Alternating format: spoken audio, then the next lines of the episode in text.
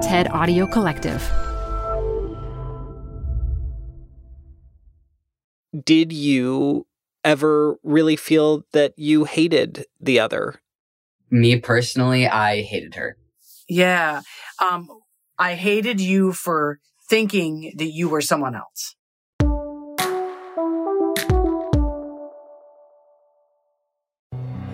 Hi, I'm Ben. I suffer from a condition called writer's block. It strikes when I'm at work. That's why I choose Canva Magic Write. It works fast, generating text in seconds, thanks to AI. Common side effects include increased productivity, compliments from coworkers, feelings of satisfaction. Now I can say bye bye to writer's block. Ask your boss if Canva Magic Write is right for you at canva.com, designed for work.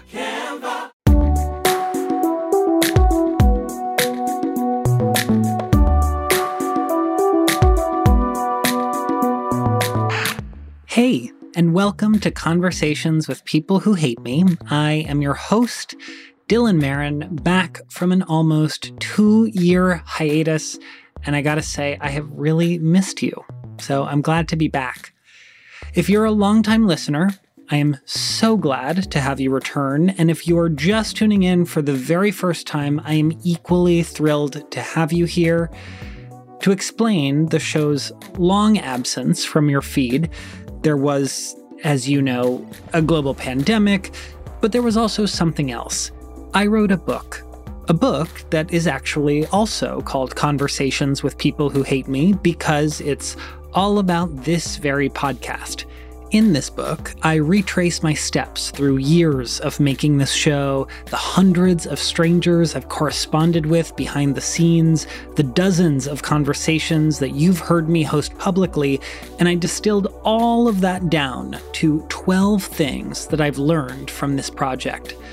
And while the book tells the story of my process, the mistakes I've made along the way, and the unlikely connections I've made in spite of them, it's really meant to be a roadmap for you on how to have difficult conversations of your own. And it's not just with internet strangers, but family members, estranged friends, similarly minded folks who you just spar with for one reason or another, or anyone who sees the world differently from you. I will tell you that Glennon Doyle, the best selling author of Untamed, and of whom I am a huge fan, said that this book helped her believe again in the potential goodness of the internet. Please do not judge me for relaying a compliment about my own book. It was a very big deal. And you know what? You totally can judge me. You can think whatever you want about me. I welcome it. Last thing I'll say about the book is that Conversations with People Who Hate Me, the book, comes out on March 29th, 2022 and I am so, so, so excited to finally share this with you. It has been a long journey. It's available for pre sale now, and you can either follow the link in the description of this episode, or you can choose your absolute favorite search engine and find it there. Okay, that's a lot about the book. We are here for a podcast, and that is exactly what is about to happen. So, if you know this show, you know that in most episodes, I either speak to one of my own online detractors, or I'll host a conversation between strangers who got into some digital friction of their own. You would also know that, contrary to the title, this isn't a hateful show. It's actually quite the opposite, and all about getting to know the human on the other side of the screen. But today, I'm hosting a conversation between two people who didn't intersect online. There were no hateful DMs, no acidic tweets, there wasn't even a nasty email.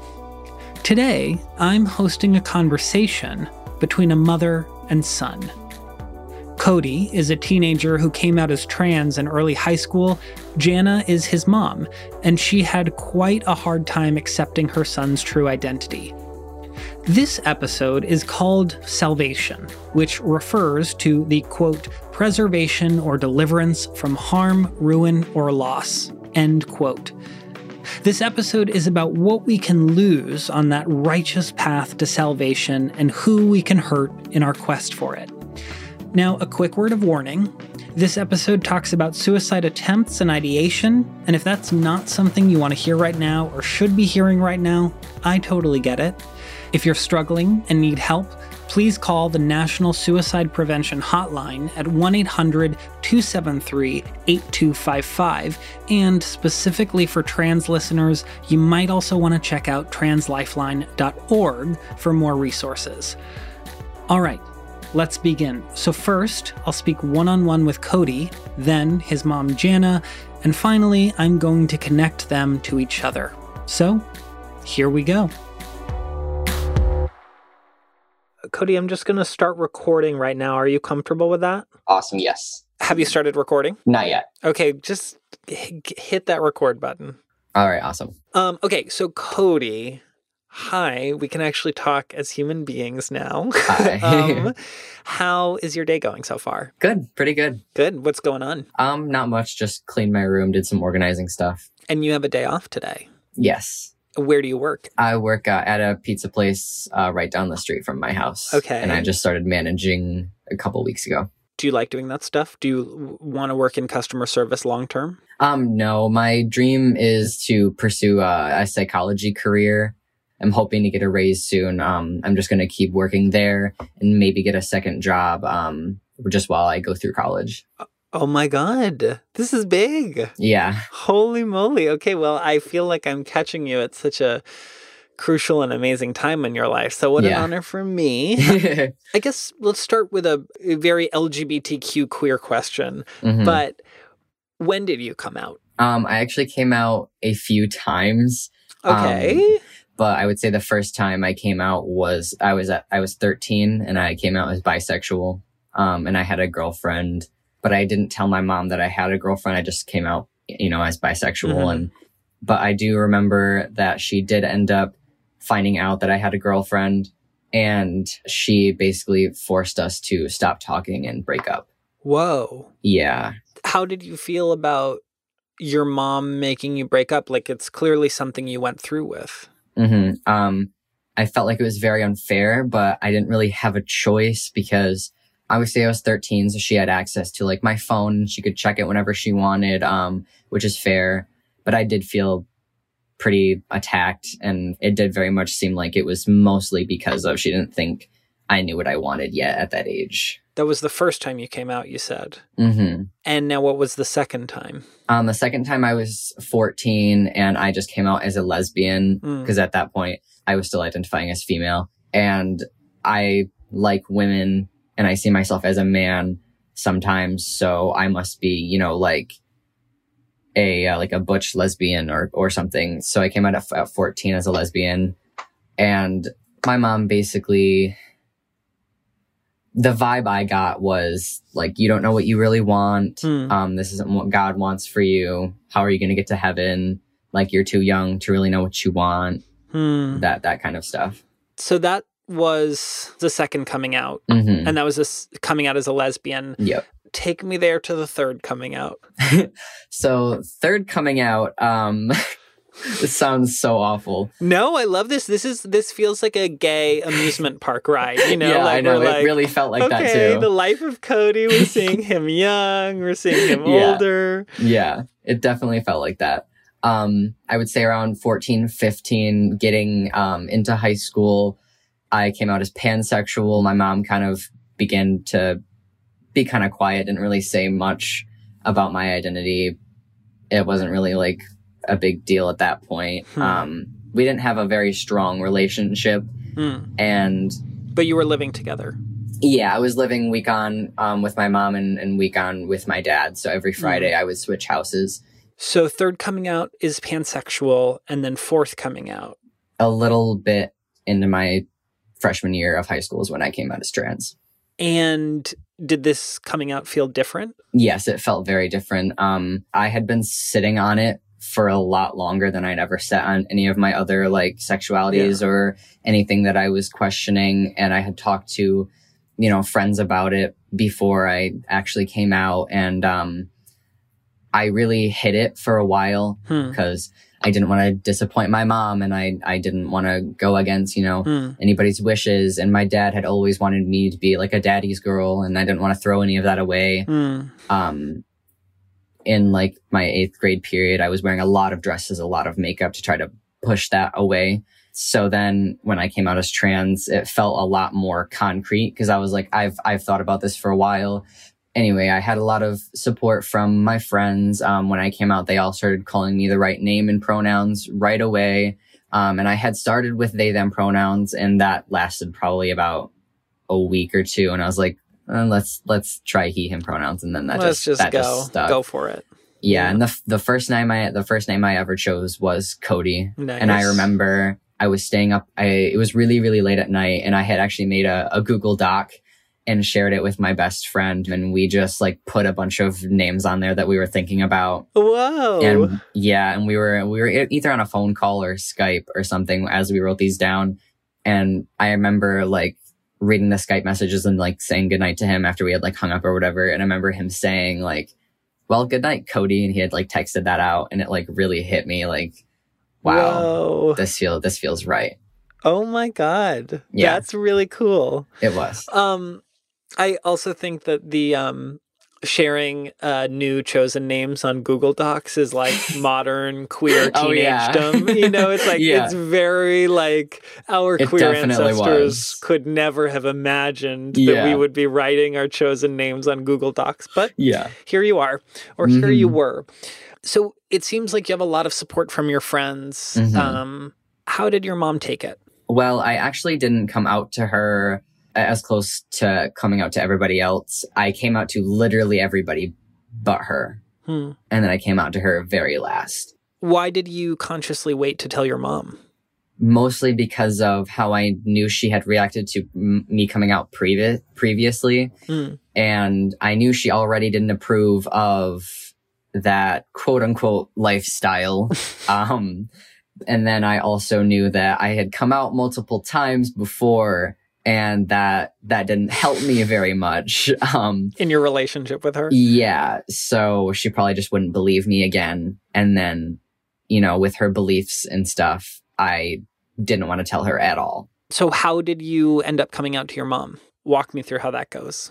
This I vividly remember because I was so nervous and we at this point were not getting along very well. We like barely talked. I was in my room a lot. So I remember sitting down in the living room and she was in her lazy boy chair and I had sat on the couch, which is next to her. And I was just staring at the wall Hmm. and she was like, Hey, what's up?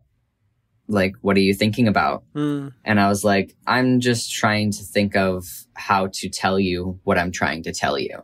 Whoa. And she was like, what do you, what do you want to tell me? What do you want to talk to me about? And after that, all of the words that I said are completely gone from my brain. Total blackout. um, yeah, it, it was a total blackout because she was not happy. But I basically remembered uh, just at some point getting to the fact like I, I'm I'm trans. I'm I'm a boy. Whoa. And she, from what I remember, did her usual spiel of like, you don't know what you want. Like, this isn't what God wants for you. I want you to go to heaven. Got it. It, it could be just a phase. Like, hmm That's not how God made you, that kind of thing. yeah, she would say that. And she would always say, I love you anyway. But it felt kind of conditional because she would say, I love you, but this isn't what God wants for you. Yeah.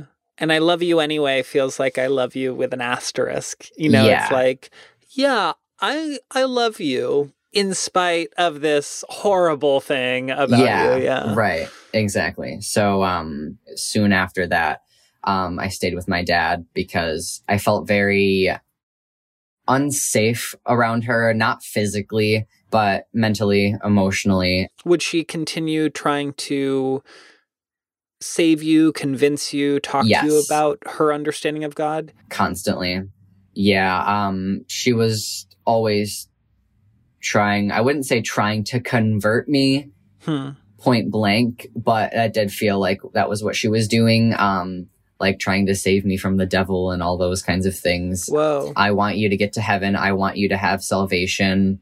And I can definitely say that definitely ruined any relationship I could have had with religion. Right, right, right.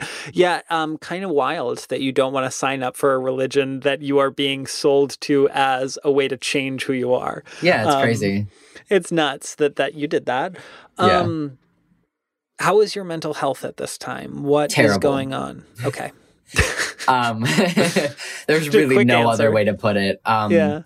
Through my freshman year and a little bit into my sophomore year, I was put into a um, mental hospital inpatient four times Whoa. because of like suicidal ideation and all that kind of stuff. Um, and the very last time was for an attempt. Just confirming that you feel like safe and comfortable talking about this. Okay. Yeah. Great. So suicidal ideation, hmm suicide attempts. Yep. And then what was your relationship with your mom like in those early visits to the hospital, the first three visits? Um, well, for the early parts of it, um, was when I wasn't living with her. So she didn't have much connection with me. And you guys weren't talking. Nope, I told her to not talk to me because I, I didn't want to talk to her at all- I didn't want to hear from her Yeah. because I felt very hurt and attacked and very unseen and unheard. So I, I definitely did not like her at all at that point. And then there was a fourth hospital visit. Yeah. My third hospital stay, I was there for 17 days. And the very last day, I had told them, I am not ready to go home. Hmm. I will hurt myself, especially if you send me home with my mother. I will do something. I'm not ready to go home. I still feel the same as I did when I first came. So you are sent home. Yes, I was sent home. Five days later, after after I was sent home, I was at my dad's house, and I was like, "Here we go. Like this isn't this isn't worth it. I don't want to be here." Now, at this point in the conversation, Cody details how he attempted suicide, and I'm going to be skipping over those details. So let's fast forward to the aftermath.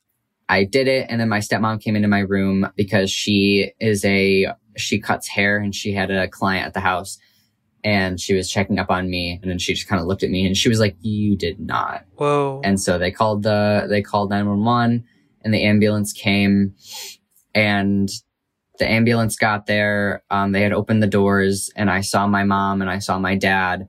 Um, and I just remember hearing my mom yelling quite quite literally screaming at my dad like like why weren't you like watching her? Why was she alone? You know, all these Hmm. things. Misgendering you. Yeah, yeah, Yeah. They always were. They had never and never tried near near this time at all. And um, she just kept like throwing accusations at him. Um, and I believe it was the ambulance drivers that told them to like like knock it off. We have to like Save this person's life. get this. We have to get this kid up upstairs and like into a room or whatever. And then I was sent to my fourth hospital. So it was five days later after my third stay. oh my God. Hmm At, at this time, is there a question you had for your mom that you just like couldn't ask her? Yeah, I guess if I did have a question, it would have just been like, like why? Why do you care so much? Like it's not your job to police my religion, and like why do you care so much about what I quote unquote wanna be or actually am? Like why? Why do you care? Soon after I talk to Cody, I get set up for another conversation. Oh, I need to click continue. Stand by. Have you hit record? I have not yet. Shall I? Let's do it. Okay. I'm recording. One with his mom, Janna. Okay, you're recording. You just had a hair appointment. I did. Okay, um, just so I can get your levels, I want to hear how your hair appointment was. well, I love my stylist. She's amazing. She owns the salon, so she knows what she's doing. And so she's done like a lot of in between stuff for me. Like I I absolutely love her. I love her. Okay, great. Um, so Janna, just so we can get to know you a little, what do you do for work? I am a sign language interpreter. Okay. Yes, I'm a sign language interpreter. I've been nationally certified with credentials now for 25 years. Oh my god. And um, yeah, Look that's at pretty you. much what I do. And you are also a mom. I am. I would just like to kind of hear about early motherhood for you. Um, you had Cody. what was that like? I uh, was pregnant for Cody when I was 30. And um, five months into it, it was gender reveal on the ultrasound. And You did a gender reveal before the gender reveals were big. uh, well, not really a reveal necessarily. It was like in the doctor's office where they tell you what you're having. The but like yeah, old old school gender reveal. thanks. Yeah. Thanks. Thanks, Dylan. No, the new Yeah, school, Pretty much. the new current hip It's okay. contemporary. It was back in 2002. You're fine. I get it. so we go in for the five month ultrasound, and the whole way there, I'm like, please, Lord, give me a boy. Mm. Please give me a boy. Please give me a boy because I want G.I. Joes and boy stuff because I'm a tomboy. I don't want to deal with tampons, boyfriends, fingernail polish, bras, all this stuff. Like, I'm not about it. Give me a boy. Mm. So they do the ultrasound. It's a girl. so I cried all the way home. I didn't have any girl names picked out. And I was like, oh, but it, it grew on me, right? It, it grew on me. And, um, that kid was the most beautiful baby I've ever seen. And not just because he was mine. I just remember the feeling of his warmth on me and, Wow. and, uh, just the feeling of, I, I don't even know. It's like this electrical impulse that goes through you from, from the gut all the way up. And you're just Yeah. like, wow, and then early early years Mm. for Cody. Yeah, early years for Cody were your typical thing that we do with most kids that are, you know, whatever gender they're assigned at birth. I did all the princess. He had princess parties. He wore princess crowns. He had the, you know, the dresses. And uh, Mhm. when he was real young, like three, two and three, he liked to kind of, he would wear like super cute little blue jean skirts and sweaters and like, he loved Taylor Swift. So he had to look like Taylor, like the high boots, and he'd strut it on the house. wow. But then once he got into school, school age, I started noticing he liked the sweatpants and t-shirts more Interesting. he didn't really want to do the girly stuff anymore. Yeah. So it's a good segue. Um, the first time Cody came out to you was around 2016. I understand. Yes. Separate from Cody, I want to hear Mhm. who were you in 2016. Mhm. Give us a full picture. In 2016, I was diehard conservative, Jesus following person. Mhm. And um, I was very conservative. Um, Were, were you like politically involved or in so much as you no, voted? not at all. No, I just knew that. And again, this is where the church influences a lot of things that it should not. Mm. The church influences your political stance. Hmm. Everybody who's a Christian has to be Republican, so I was Republican. Hmm. Heaven forbid you be a Democrat and still love Jesus at the same time, because you can't do that. Can't do that. So you belong to a church. Yeah, yeah. I belong to a church um, in my town, and um, I had been saved at the age of 23, fully baptized under the water.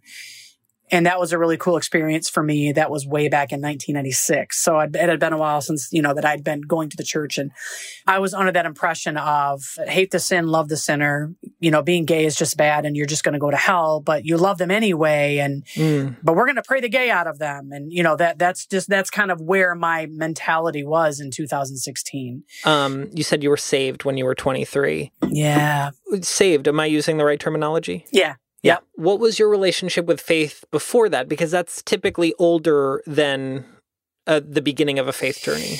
yeah um so when i was young um, i was eight i had an older sister who was 10 we were walking home from school and a car hit her in the middle of the street and killed her in the street and so i had to run home i had to be the one to run home and tell mom alexandra's in the middle of the street that's the last thing i remember I don't remember them telling me she died. I don't remember her funeral. The only thing I remember after all of that happening was my parents were never the same. Mm.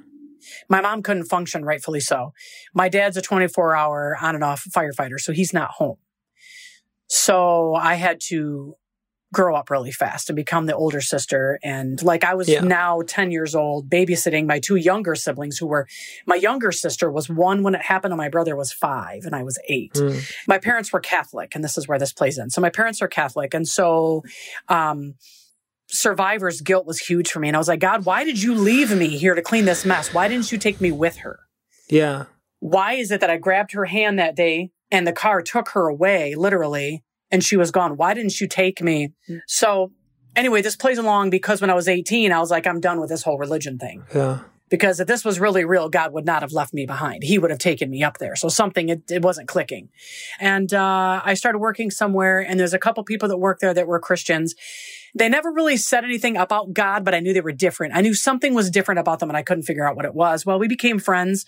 They invited me to one of their youth group bonfires on a Friday night. I'm Okay. expecting, I'm expecting a doobie to be passed around. I'm expecting a little bit of drinking. Like there's no beer, there's no pot. What are we doing? This Yeah. is weird. Like I couldn't, I couldn't, couldn't figure it out.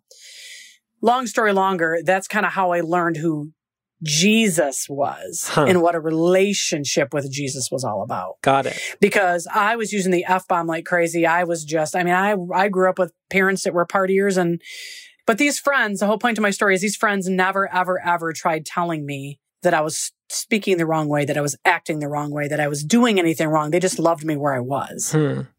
And so for me, that was a huge thing. So I started getting more curious about this whole God thing. And that's kind of where my relationship with God started was that point because I had this, I'm done. Why didn't you take me with her to, okay, that Catholic part's not, that's the religious part. This is different. I want to know more about this part of it. So that's where that whole thing started. You know, not to pathologize this for you, and please tell me if I'm out of line or or incorrect, but what it sounds like is that you experienced this incredibly traumatic thing in childhood, and then you were looking for not only a community that would hold you and keep you, but also a way to make sense of this world and a like closer relationship to God in a way that would then make sense of what you experienced when you were a kid. Absolutely. Does that feel right? Yeah. Absolutely. And I think to this day, I'm 48 and I still feel like I'm still a strong Christian and I feel that same way still. Like Yeah. he, everything he, everything that happens to us is for his good. Hmm. He uses everything, every situation that happens to us for a reason. Hence, I'm being here today. So you're saved when you're 23. You are then like more involved in this church. Now again, I am. Yeah. this is this is why this is always complicated to talk about because it's not like people just decide to join churches that believe in hateful things. They Right. want to belong to something. And so then they belong to a thing. But then um, you get certain lessons, you get certain um, cues. I could not have said it better. But you didn't know this in Yeah. 2016. no, my whole thought was I figured this is the only way it is. Yeah. And it wasn't that I was necessarily sheltered at the church. But when that's when you go in and you fall in love with Jesus and you start to meet other Christians who fall in love with Jesus too, and you have this, you know, you, you can connect with other people who are on the same belief system that you're on. Hmm. What you hear from a pastor is what you automatically accept. You just, you, you take it. Totally. So you're you're deeply involved in the church at this time, and then Cody comes out to you for the first time. Yeah. What's your reaction? How do you take it? Without even thinking, I said to him, this is not what God wants for you. This is not how he created you to be. And when I die and I go to heaven, my job as a mom is to get you there. My job is your salvation. God gave you to me with the promise that I was going to bring you up in the Lord and have salvation. And what you're doing is not going to get you there. To be fair, I know that the the best version of it is you're not going to go to heaven, but what that also implies is You're going to hell. yeah. Yeah. Then there were a few more coming outs for Cody. He came out as bi, he came out as pan. He did. How did you take those coming outs? the same way. Again, this isn't how God made you. And then I said, why are you labeling yourself? Yeah. Why do you got to keep coming up with new names for yourself? Why are you doing that in this, in this tone? like I, I understand that the fear was about Cody being saved, but was there any part of you that was like, I'm going to be excommunicated from this community that means so much to me? Absolutely. I was very much on the track of what is my church going to say? Yeah. What is my friends going to say? How am I going to bring my gay kid into my church? How am I going to do that without looking like an idiot? Mm. That's where I was. Yeah, for sure. For sure. And again, please correct if I'm wrong, but there was also a sense of self preservation for it. Yeah, self preservation is a really good word for it because it's like, how can I still have the religious reputation that I have Mm. with a gay kid at the same time? How do I do that? How do And I do in, that? in a sense, you felt pure.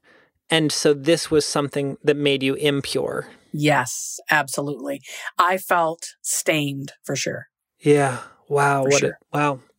Yep. So then Cody's fourth coming out. Cody comes out as trans. By now, I'm sick of it. Now I'm like, okay, what label are we using this week? Because clearly this is going to be really dumb. What am I going to do now? Now I got to tell everybody my kid's a boy. How, what? Hmm. It was bad. Yeah. And so I take Yeah. it you were not using he, him pronouns at the time. No, my whole thought to this whole thing was huge refusal, denial, whatever you want to call it. So what does that do to your relationship with each other? It completely wrecked it. Yeah. completely wrecked our relationship. Now, he'd already been in the hospital a couple times, self harm, stuff like that. And when he came out as trans, I told him his birth name was his birth name. I told him I was going to call him she pronouns. I said, this is not happening. It's not happening. Well, every time I did that, it invalidated him more. But you didn't know that at the time. Uh uh I didn't know. I'm like, I'm doing what's right. Yeah. I'm a mom doing what God is telling me to do by telling you you're sinning. Yeah. So all this stuff you're hearing from me, too bad. You'll get over it. You'll look back someday and thank me. And so that was after like three visits to the hospitals. Yeah. And Yep. then Yep. there was a fourth visit.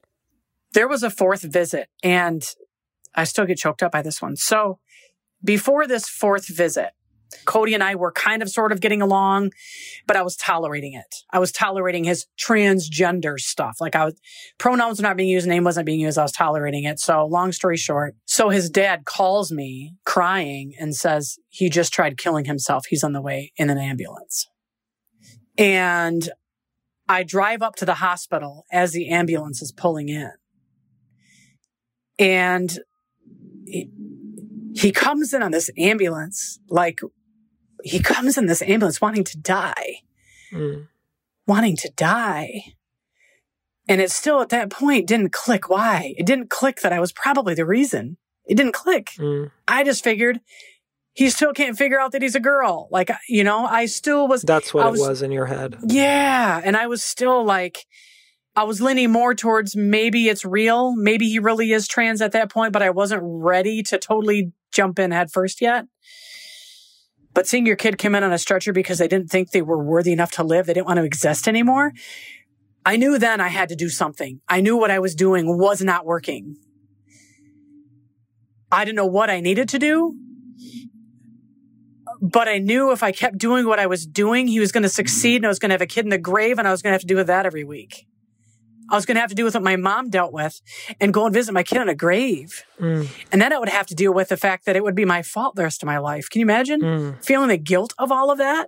I, you know, anyway, so he goes into the hospital and I had my Bible. You brought it. No, when I got home from the hospital, it was here and I had it in my hands. I was walking around my apartment and I went into Cody's room and I prayed over his door frame and I prayed over everything in his room and I prayed for everything he touched and everything he loved in his room that he would come back, you know, Mm. that he would be able to come back and be in my presence again. So at that point, I was like, I can't pray this gay away. It's not going to go away. I need to pray for his life. I need to pray that that he loves himself Mm. enough to want to exist. Like that's finally it was like this. Okay, maybe God did make him this way because no one's going to choose to live this kind of life. Like if it's a phase, kids go through the phase of being goth or being, you know, punk rock or whatever, you know, in high school, but it doesn't last long. This was not a phase. We're going on year number three now, two, whatever it was. So then I get the call from the therapist and I'm still the therapist calls me to talk about what's going on w- with with him and the therapist says you have got to start using his pronouns in his name or I can't guarantee what's going to happen. Mm. The rates of the suicide rates of transgender kids is huge. This is a real thing. Studies have been done, been done. Transgender is a thing.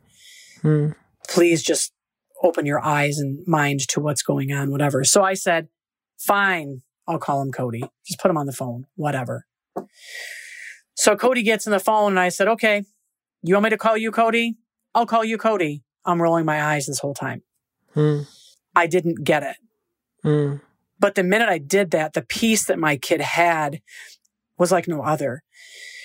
So I picked up my phone, I hit contacts, typed his name, went up, and I will never forget. touching the word edit on my phone, Mm. tapping on that name and backspacing it. So I type it and I hit save. That's all she wrote. Wow. And that's where, you know, Cody's attempted suicide, that was the turning point for me to get it together. Yeah. Wow.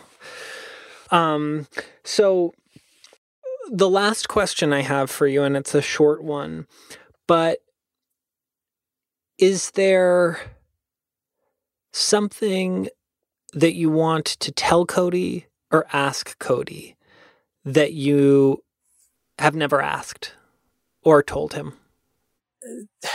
I guess the one thing that I would tell him is I'm so sorry Hmm. for that. Um, I think he knows that because I, I will say to him now, you know, I can't believe I did that or wow, that was really dumb or whatever, but I've never really sat down and I don't know why. It just never, there's no reason I didn't. But I've never really sat down and just said, I am sorry for causing all of this pain and not affirming who you are and not supporting you in your journey and not realizing that it's not just my side, but you have a side in this too. And so I think for me, it's just that whole asking forgiveness and just, I'm sorry that I didn't know. And it's not that I'm sorry for being mean or for being purposefully a bad person. It's, I'm sorry that I didn't know any better. I'm sorry that it took you to try to take your life Mm. for me to realize I'm sorry it went to that extreme. I'm sorry that you had the pain of going through this first part of your journey alone. I'm sorry I didn't get to help you pick your name, Mm. you know. Um I'm sorry I didn't see your first haircut. Um I'm sorry I didn't meet your your your significant others. I'm I'm sorry I didn't I'm sorry I wasn't there for all the things that I would have been if you presented female at the age of 13, 14, you know. Um I think that's the biggest thing for me is that. Yeah. Yeah, it still gets to me. It still gets to me. It just it does. I yeah. you know, my my my uh my hope is that a parent will will will hear this broadcast and um not do what I did. I missed out on so many firsts Yeah. because of of that. So, yeah, for sure. Up next, I talked to Cody and Janna together. But before that, a quick break.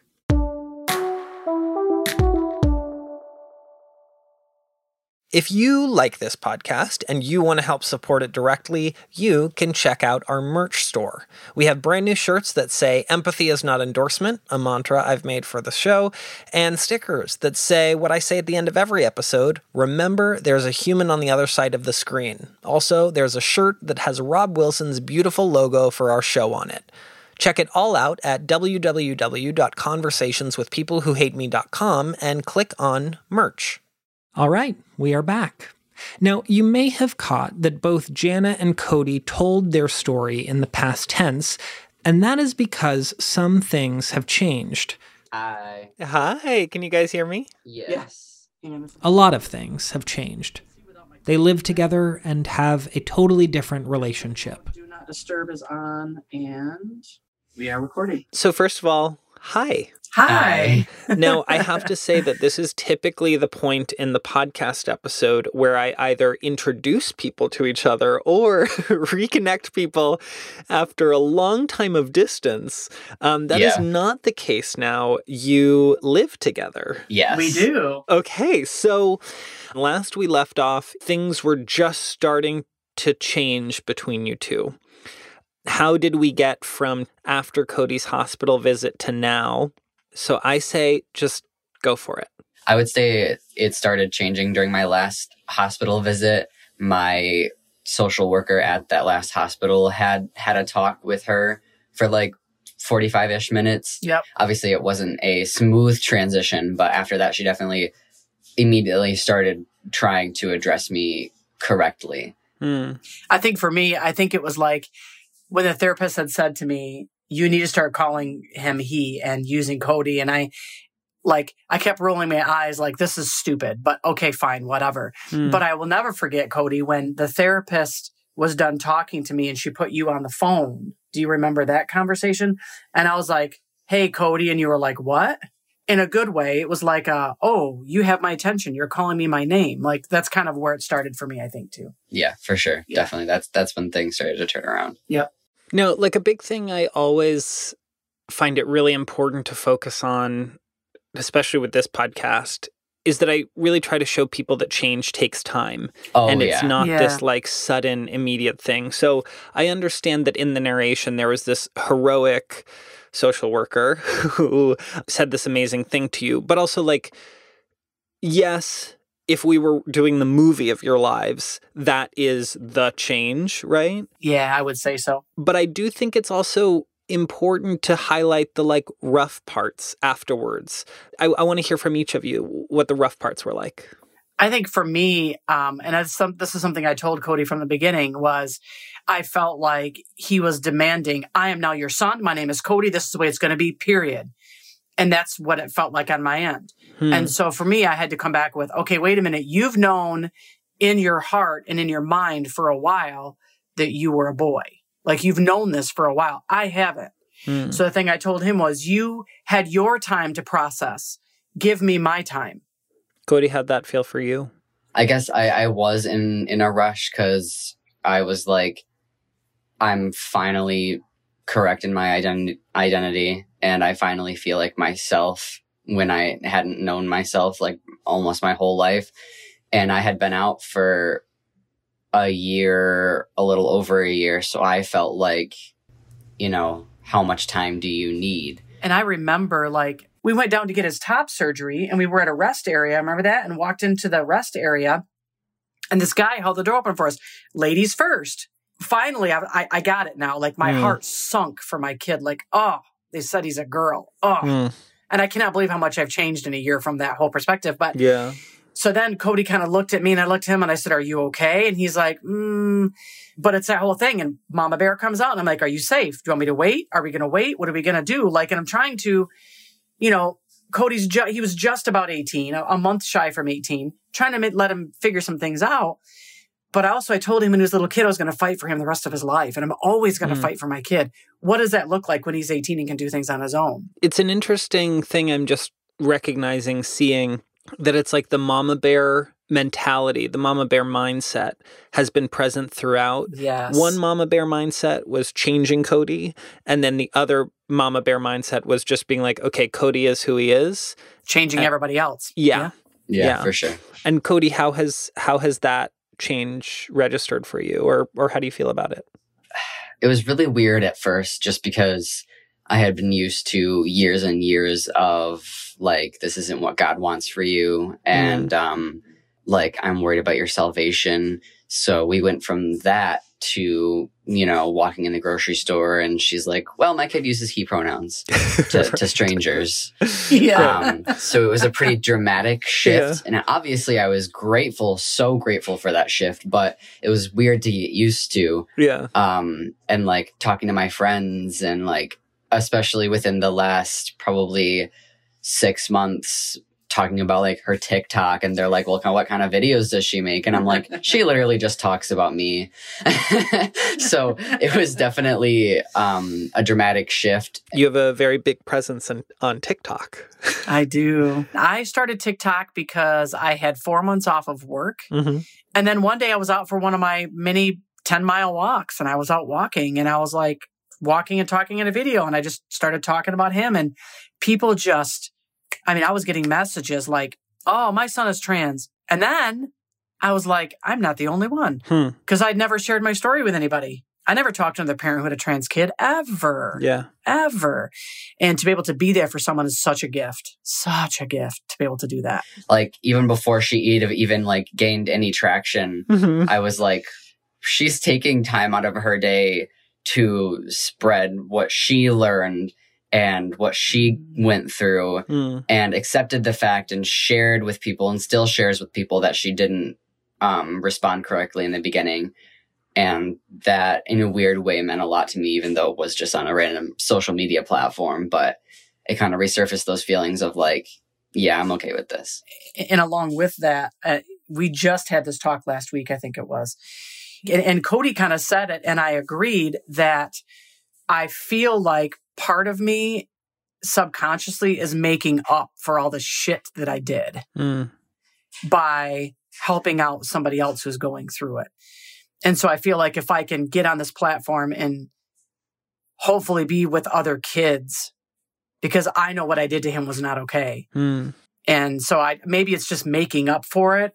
That's not really why I'm doing it, but I think that's part of it maybe. I don't want to put feelings in your mouth, but to me, it kind of seems like repaying your debt Yeah, almost. for sure. I would agree to that. And to me, um, like I don't hold any resentment and I'm actually grateful because not only are you quote unquote repaying your debt, but also you're being there for kids who, if they didn't have you, they would have nothing. Mm. And while, while I virtually had, had nothing aside from friends, I'm okay now and we fixed our relationship now. So you're using your education and your growth to spread the positivity that I wasn't able to have at that point to me, but also to other kids who don't have that. Cody, I don't I don't want to like put words in your mouth or make you manufacture a feeling that you didn't have. So just answer this, you know, as honestly as possible, but was there a like as your mom was like going through this transformation um of being a better mom to a trans son, was there also a kind of process that you had to go through to forgive her? Oh yeah, definitely. 100%. Obviously I was so grateful that she, you know, educated herself and changed her mind and everything, but there was a kind of resentment like where was all of this a year ago or 2 Yeah. years ago? For sure. Where was all of this when I was 13 and coming of age and had a girlfriend? Like where was all of this support back then?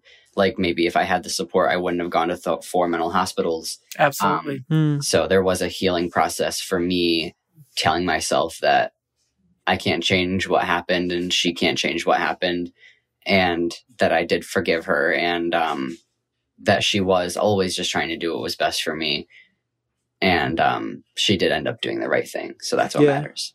And I'll tell you, this is really interesting sitting here this close, dialoguing this well. When two years ago I was every rotten name in the book. Like I Mm. was, I mean, I was completely hated. He didn't want to be in the same room with me at all. Hmm. And that's something I caused. It's not, it's not him, it's me. So it's cool to hear this in a different, we're in a different time of life now where we can hear this stuff and go, ah, Hmm. got it. Okay. Yeah. And I think about that Yeah. a lot. Like two or three years ago, I was literally afraid, afraid of this woman Yeah. like afraid of what she thought of me, afraid of um you know, disappointing her, afraid of not being who she wanted me to be, afraid of like our relationship, you know, not existing for, you know, the near future. Hmm. And now here I am getting into a car with an ally sticker on it and she always has her ally her ally necklace on Mhm. and it's just crazy to think about how I'm sitting next to this this person who loves me with all of her heart and always has, but that I used to be afraid of. Yeah. You you you brought up the word of the show, which is, you know, the word hate. So, did you ever really feel that you hated the other or did you feel that the other hated you? Me personally, I hated her, Mm. and I I will own that. I literally hated her because in my eyes, I felt like I just want to be free and you're trying to mold me into this person that I keep telling you that I'm that I'm not. Hmm. And That's I accurate. I didn't I didn't think I was ever going to turn 16. Me either. And so I held a Mm. lot of resentment towards her because I didn't feel loved. I felt like she only loved who I used to be and who she wanted me to be. So I can say in that moment, I did hate her. And I never felt like she hated me as a person, but I've, I definitely felt like she hated who I, who I was becoming and who I wanted to be, but I never felt hated by my mom. Hmm. I would say that's pretty accurate. I think I I hated the LGBTQ community. I don't know if I ever told you that story, but Yeah, you did. like uh, the minute the minute you came out, everybody's sending me all kinds of stuff on Facebook. Oh, gay pride, free mom hugs. I'm like, just your stupid community took my kid from me, and so now I got to deal with the shit afterwards. Is where I, that's just where I Your stupid community, meaning the LGBT. Yeah. Yeah, for sure, for sure, because they coerced you. You know that that's just where my mentality was, and so I would have never kicked him out. I would have never left him homeless on the street. None of that stuff would have ever happened. I didn't go to that extreme, Hmm. but I hated you for thinking that you were someone else. Yeah. But then there's that also kind of confusing thing that Janna, the messages you were getting from your faith community were that actually this is love. For sure. hmm So religion and faith, or specifically um, a specific interpretation of religion, Yes. Yeah. was a significant factor Absolutely. in, in the rift between you. Is that fair to say? Oh, I would say- Absolutely. Absolutely. I would dare say it is, Is- Yeah. specifically. Agreed. It wasn't just something that played a part. It was what drove us apart. Absolutely agree. Because I think if I was not a Christian and wasn't involved in a church, I wouldn't have cared. Yeah, because the key phrase that I always heard um, in our years of struggling was, "What about your salvation? Hmm. Um, don't you want to get to heaven? I want to see you in heaven. Um, this isn't what God wants for you. This isn't how God made you." Um, I never got like, "Ew, that's gross," or "Ew, that's wrong," or you know that kind of stuff. It was Right. only religious based. Absolutely. So I I do believe if if she was just never a Christian, um, Yeah. which I don't I don't want because that's a big part of who she is, um, and it's amazing now. Hmm. But it religion was definitely the key component in what happened.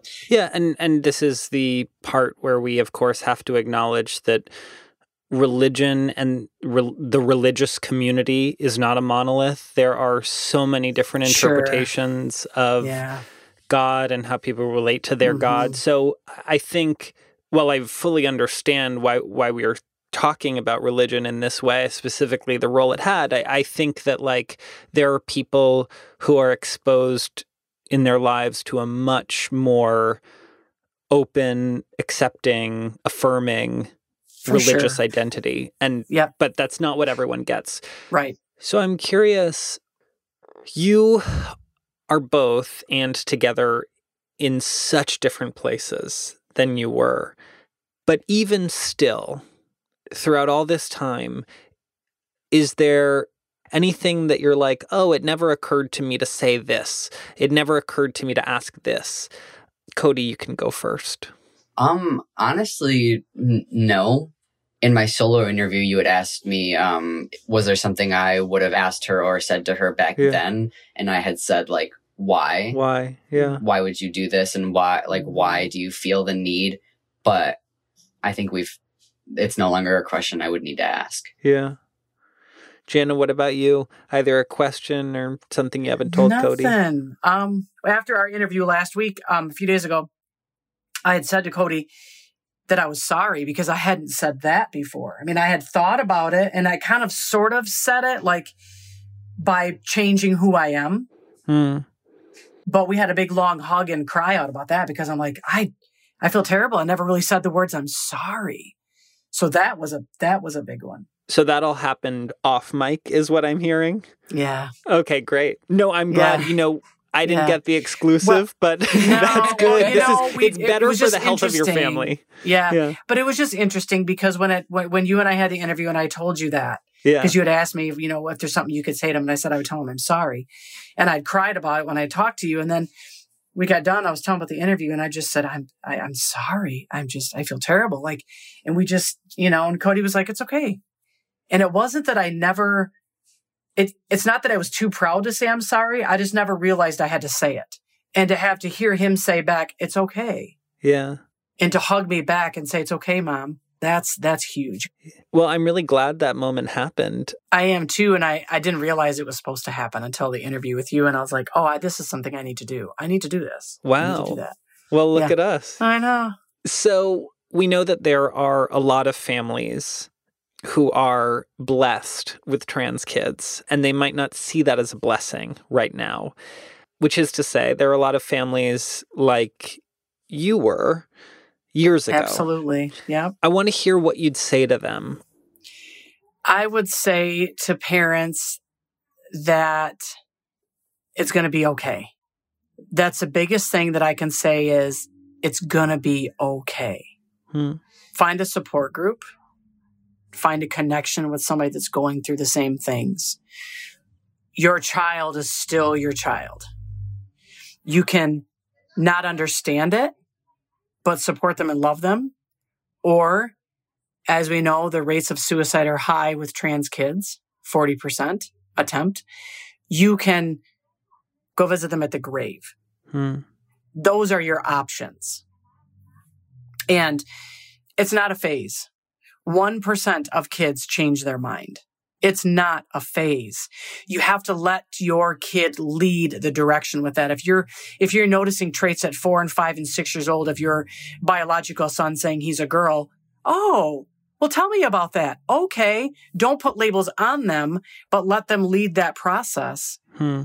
because then you're encouraging them to be who they want to be and they're not going to be ashamed and feel like Cody had to feel when he first came out. My biggest thing for parents is just love your kids. Just love them. Love them. Tell them every day that you love them and show it by trying to learn who they are. Yeah. That's my big ones. Everything you just said is so beautiful, but it's kind of hard to put into action for parents who are really in the thick. Like, if you had heard that just now, and I don't mean to correct this No, beautiful thing you just said, but yeah. if you had heard what you just said four years ago, you would have been like, okay, lady, Yeah. I love my kid. I love my kid so much and I want to protect him. You wouldn't have used Right. that correct pronoun, but you know, you would have been like, I want to protect my kid and that's just what I want to do. And this is a complicated thing to ask or or morally complicated, but with love to Janna from 4 years ago. Like how how would you even get through to her? How how would you Well- get through to her now? Yeah. Um, we both know a parent who's who's doing this to their kid right now, and and um, they're in the midst of it, and um, yeah, it's a big mess. So I picture them when I say this. Hmm. I would probably knock on their door and say, "Let's go for a walk. Hmm. Tell me what you're feeling right now. Are you mad? Are you anxious? What where where is your emotion coming from?" because I think a lot of parents' emotion is coming from what is everybody going to say and how do I keep my kids safe? I think mostly that's what it is. And so that's, I think, where I would start and just let them lead the way of what they're thinking and how they're feeling. Just tell me where you are right now in this moment. You're scared? That is okay. You're mad? That is okay. You're not understanding why your kid thinks, with air quotations, that they are another gender? That is okay. Those feelings are all valid feelings. Those are all very, very valid. It's how we react to those feelings. It's not okay. Yeah. And then in terms of like the education, hmm specifically, what does getting educated look like? Because again, it's this thing that we say on Twitter all the time, but it's like, you know, how? Yeah. Um, getting educated for me meant doing a lot of, which I don't know if I ever told you this, but a lot of late night Googling. What is trans? What is a person who's asexual? What does that mean? Like, what does this mean when you think you're pan? And what is the, what is a top surgery? What does that look like? Like just learning about who they are. Oh, okay. You're pansexual. What does that mean for me? Like, let me look up what Google has to say and we look up as many, as many articles as you can. I was looking at, you didn't know this either, but looking at a lot of YouTube trans people talking about who they are and what it meant. Oh, so for me, it's just educating myself meant looking at as many resources as I possibly could and then using your child as a resource and saying, what does that mean? Because I still ask you stuff. What does that mean? You know, can I use this word? Nope, that's only for the gay community to use this word. Or can I do it like I don't know what I don't Yeah. know. No, and so yeah. how do we educate? We ask. We we we look up things. I mean, we we've got the internet in our hands all day on our phone. Look up stuff, ask people, look for support groups because the more you educate yourself, the more your kid is going to feel connected to you and they're going to want to be a part and you're going to want to be part of their life as well when they know, okay, mom is trying. Yeah. Yeah. Yeah. No, that's That's perfect. Um, Cody, what would you say to a young trans person who was where you were four years ago, three three years ago, maybe even two years ago? What would you say? Um, I would say just hold on as hard as you can. Just don't let go because I really wanted to. I really didn't see myself living after 16. I, I didn't see myself hitting my 16th birthday. I really didn't Hmm. like point blank. I, I, I really didn't. I didn't see myself having a future. I didn't see myself getting married. I didn't see myself getting a house. Nothing. It just didn't matter to me because I didn't feel like my parents loved me and wanted to support me and, and, um, go th- with me on my journey. I didn't feel like I had much worth left. And I know that's a common feeling. Um, but I would just tell them just to hold on and to remind themselves that they do have worth because if you have a body, no matter what that body looks like, no matter what your brain looks like, no matter what your brain thinks, you have worth. If you take up space in this world, that is okay and you have worth. And that eventually it does get better, no matter what that getting better looks like Hmm. because your parent may change their mind and educate them themselves like my mom did. And um, your life will change dramatically and you will finally be happy for once in your life and you will feel right and you will feel good taking up space in the world. And then if your parent doesn't end up coming around then it will get better because life changes and while you hate it right now and you don't see a point in carrying out right now, um, it does get better and it does change and it is worthwhile because I'm the happiest I have ever been in my life. Janna, how are you feeling right now? Well, you know, you go from a kid who wants to die to, you know, saying everybody has worth. And I, I was trying to tell him that when he was younger. You're amazing. You're fine. And no, I'm not. No, I'm not. Well, I was not realizing that I was one telling him that he wasn't. So hearing him say, hold on. Hmm. And I didn't think I was going to make it. That's powerful stuff. Wow. Yeah. Um, I really just want to say thank you so much for just even doing this. Like, yeah. this feels um I really hope and think that this could be a huge resource to you know, maybe even not directly, right? Maybe it's not even like a trans boy who is trying to come out to his resistant mom, you know, like right. I think there are parallels. I think there are Mhm. all sorts sure. of ways we don't understand each other, all sorts of ways that we think we're loving someone when actually that love is the opposite, you know, like Yeah. and I think that it's really helpful to hear this stuff from people who made it through to the other side. Yeah, I think if it plants a seed for some parent who's got a two, three, four year old who they're noticing, ah, they're a boy, but they like to paint their nails. Nothing wrong with masculine men painting their nails, by the way.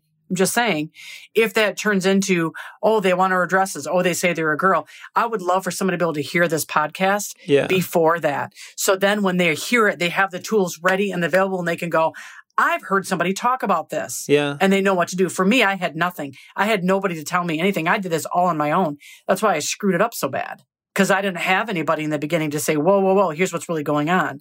So my hope is that somebody, you know, that's that's why I got a hold of your your of you in the first place was. That's why I do TikTok. If I can get to people out there and they can hear this before it happens, Mm, then they have the right tools. So when my kid came to me at 13 and said, I think I'm a lesbian, I would have said, Tell me about that. mm. Really? What's her name? Who do you like? Really? That would have been really cool. So if I can get someone else to that point, that's the whole reason I'm doing it. Well, it's also about modeling, right? Like, I mean, Mhm, mhm. while I do think it's definitely important to take accountability of the pain we cause other people, something I always try to focus on is like, Janna, you did not invent transphobia. You know, like you were Yeah. getting transphobic messages over and over and over again. And even those people, Janna, who were giving you those messages, like they did not invent that either. And that's hard sure. to hear. I, I it's it's something that I always struggled with like early on in the podcast when I was speaking, you know, one on one to my own detractors exclusively. It's like, oh yeah, like it was on the phone that I was like this person is not homophobia, right? they are not the thing. Yeah, for sure. you know, like they're a tiny mm-hmm. infinitesimal part of that big thing. exactly. And then individually, they're this whole realized person. It's like this balance back and forth between this macro and this micro and the big and the small over and over again. Yes. And that's what this is all about. It's like understanding those big things through these small conversations, through individual people, which is what creates those big things. It's this back and forth, constant back and forth. Yeah, and you know, and I think, and then again, just just from my relationship with God standpoint, is I feel like He uses everything for His good, and as wrong as it was for me to treat Cody the way that I did, this is the good part of this is one of me doing something wrong can get to a lot of people, so they do it right. Yeah. That's that's that's like I think the best consequence of media and social media Absolutely. too. Um Yep. Thank you both so much for doing this. I Yeah, love this you. conversation. Yeah, Yeah. this has been this has been neat to be able to hear it sitting next to him Yeah. like this. Like it's been really nothing was said that I didn't know already, but it was still neat to hear it in this kind of Yeah. context, you know? Mhm. Yeah. Yeah. Um, well, I think that wraps it up for today. So I just want to say, Janna and Cody, thank you so much for opening up about all this stuff and coming on with me here today. Yeah. Thank you. It's been nothing short of a pleasure. Yeah, it was awesome. Yeah, for sure. Amazing. Okay, well, bye, guys. Bye. Bye. If you have an idea for a conversation for this show, head on over to www.conversationswithpeoplewhohateme.com and fill out the brief submission form. Conversations with People Who Hate Me is a part of the TED Audio Collective. This episode was mixed by Vincent Cacchione. The theme song is These Dark Times by Caged Animals. The logo was designed by Phillip Blackowl with a photo by Mindy Tucker. And this show is made by me, Dylan Marron. You can pre order Conversations with People Who Hate Me, the book, by following the link in the description of this episode, or you can buy it wherever you buy books. Thank you so much for listening, and guess what? We are weekly now, so stay tuned next week for a brand new conversation. And until then, remember there's a human on the other side of the screen.